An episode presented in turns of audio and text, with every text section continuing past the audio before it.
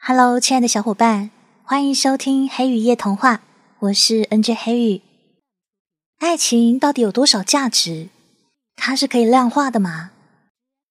如果拿爱情跟金钱来相比，会不会有些许尴尬？我们今天来听豪生的作品《我的爱情值两千五百块》，故事走起。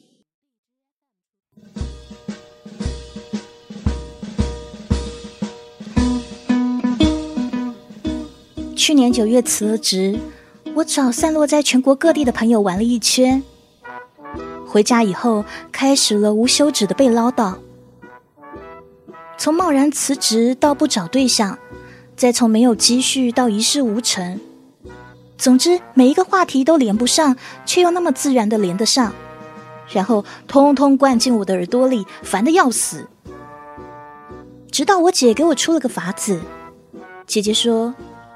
那不然你去考个驾照好啦，这样子起码你有点事干，他们呢就会少唠叨你几句了。嗯，果然还是老姐懂我们家的思维模式，果断听。天气进入十一月，即将下雪的日子，往年这个时候，我不是在办公室吹空调，就是在卧室吹空调，就连逛街也在商场吹空调。可是今年我只能享受室外的制冷空调，却也落得耳根清净。我自小就是个考试机器，背书的功底是一流的，所以科一很轻易的考了一百分。可是科二就犯难了，长这么大我只开过碰碰车。刚开始练车的时候，一紧张就油门当刹车，左右转向分不清楚。看着教练一脸吃翔的表情，我都想着算了，不考了。大林就是这个时候出现的。大林是在我之前报的名，体检跟科一早就过了，所以之前一直没有见过面。科二是因为有事耽搁，所以拖到现在才开始练车。可是大林跟我不一样，他从以前就很会开车。只是因为不想考试，所以一直没有考驾照。每次我练车搞得教练一脸垮的时候，大林就毫不掩饰在旁边哈哈大笑。这个时候，我总会一边鄙视一边想：笑笑你妹啊，大爷的！教练给我们学员们建了一个微信群，每天可以交流练习的感想。没一会儿，提示有人加我。名称叫老司机。由于我微信只加最好的朋友，所以直接按下拒绝。哎，可是这个人一直加，一直加。迫于无奈，我退了群。第二天刚到驾校，就被大林给截住了。你为什么不加我微信啊？我疑惑的望向他，有病吧？你谁呀？他拿出手机给我看，吼，原来他就是那个老司机。我跟你又不认识，干嘛要加？我叫林乔，二十五岁，也是这个驾校的学员。好啦，现在认识了，加吧。我无奈的翻了个白眼，掏出手机点下接受，心想：切，大不了屏蔽呗。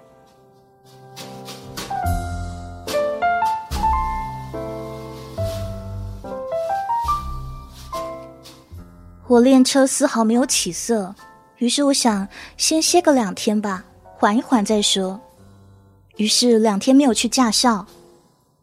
第三天，大林给我发微信：“怎么没有来学车啊？”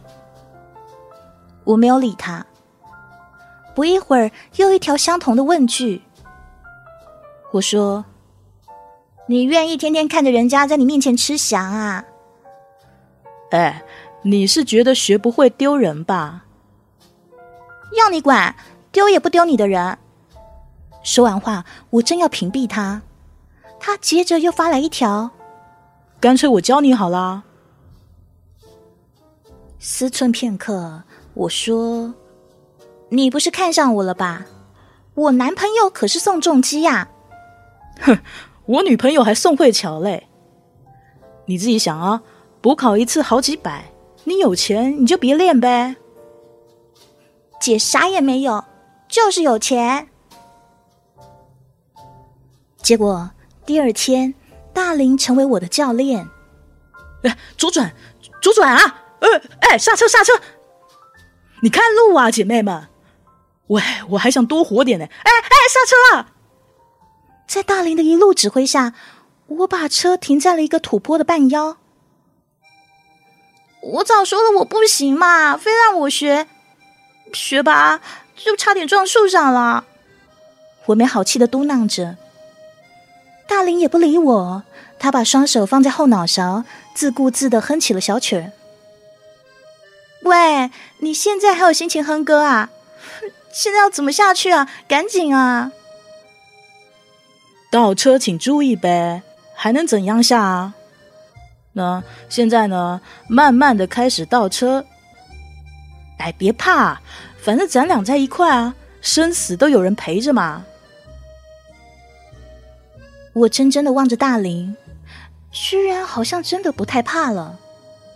慢慢的开始倒车，虽然时间长了点，但终归是顺利的下了坡。我发现我好像会倒车了。之后的练习越来越顺利，我跟大林之间的关系也越来越好。至少我不会想再屏蔽他了。科二考试的时候，阴天，又在室外，冻得要死。喏，给你啊！大林拿着一杯热奶茶递给我，暖和一下吧，太冷了。看着搓手的大林，我使劲的吸了一口奶茶，从里到外暖乎乎的。我和大林都很顺利的考完了科二，还有科三、科四。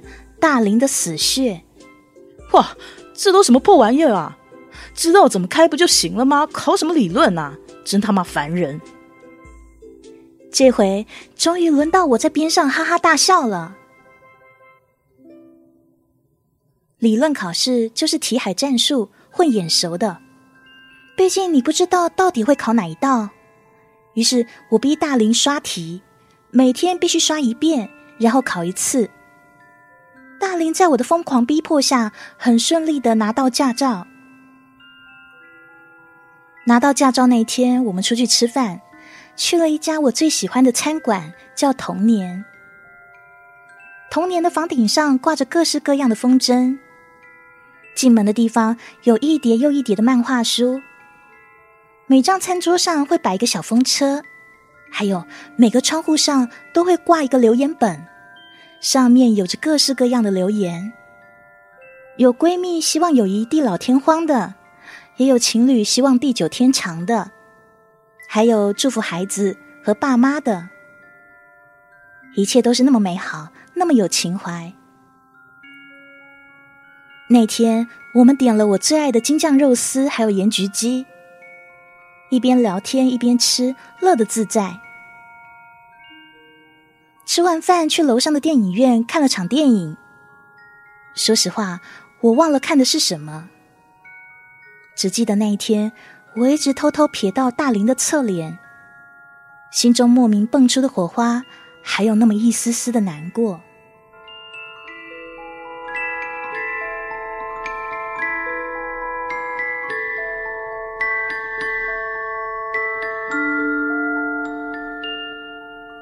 年后，我换了一份喜欢的工作，忙起来经常忘了时间，但是却很充实。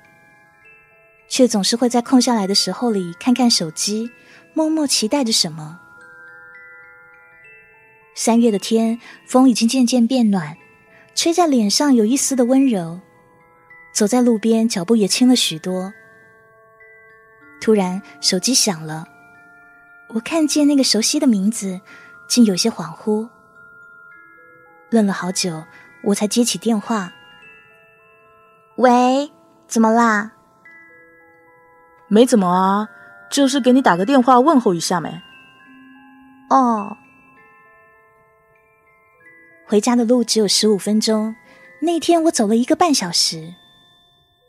我们从最近谈到以后，又绕回了以前，嘻嘻哈哈，总也说不完。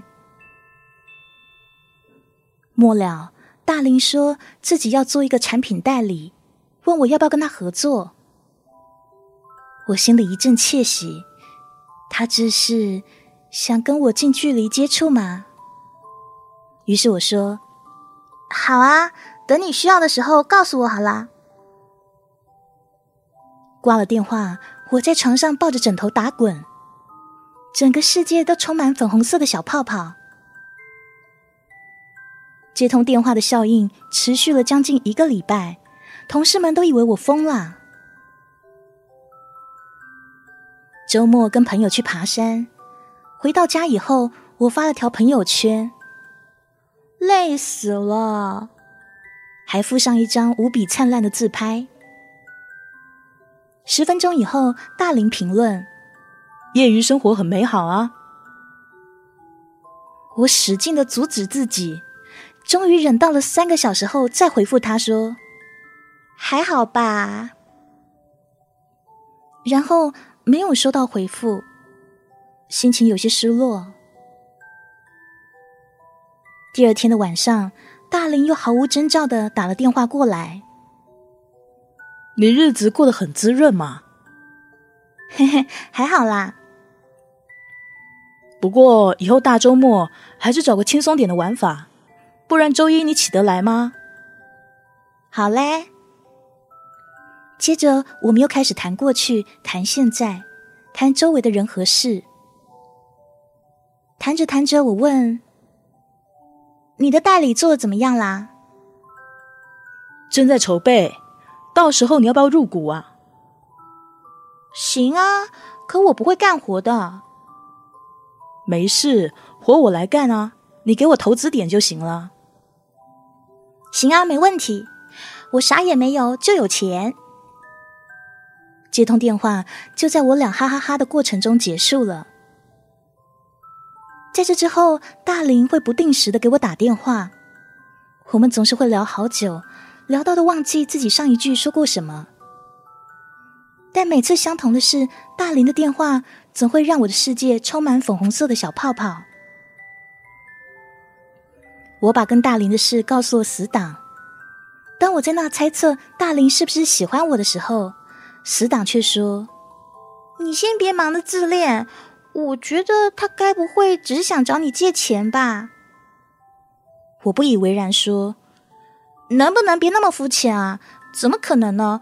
我又不是什么有钱人。”随你呀，但是你最好长点记性。虽说我嘴上搪塞了回去，但心里隐隐觉得死党说的不无道理。毕竟我跟大林每次交流的话题都没少过他让我投资的事情。直到大林又打来了电话，我们聊了一堆乱七八糟的。以后我把话题引到了投资的事。你是不是真的需要我投资啊？我还是可以帮你的，银行卡里还有一点的。还没有开始呢，不需要。听到这句，悬着的心一下子落了地。我把话转述给死党听，嘲笑他的小人之心。看吧，他才不是为了钱呢，哼，他就是喜欢我，想跟我再靠近一点，才找这个话题的。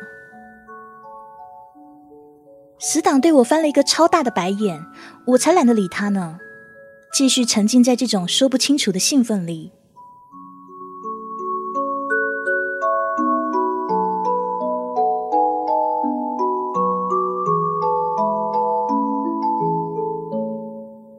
原本也许只想多看一眼，可是时间久了，就会希望得到更多的回应，这让我开始变得不开心。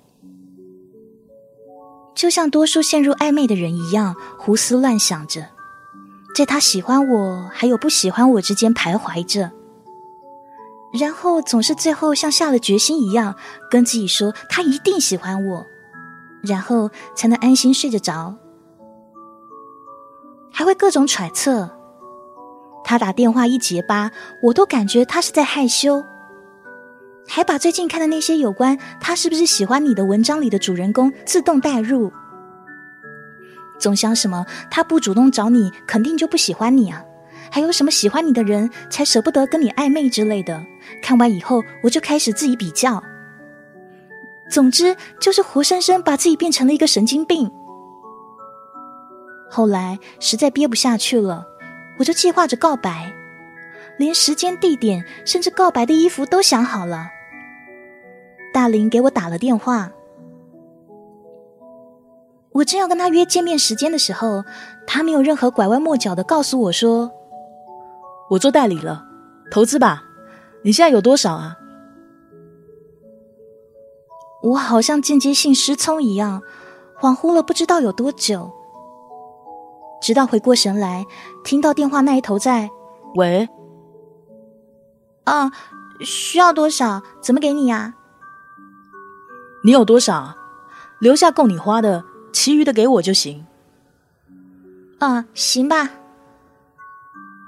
打开支付宝，我还以为自己还有点积蓄呢，看了一下才发现。才剩两千五百六十块啊！才觉醒，自己出去玩、报驾校、买化妆品、逛淘宝，已经把钱给花空了。于是我把支付宝截图、微信发给他，就只有这么多了。啊，才这么点啊？还以为有个一两万呢。那怎么办？还用吗？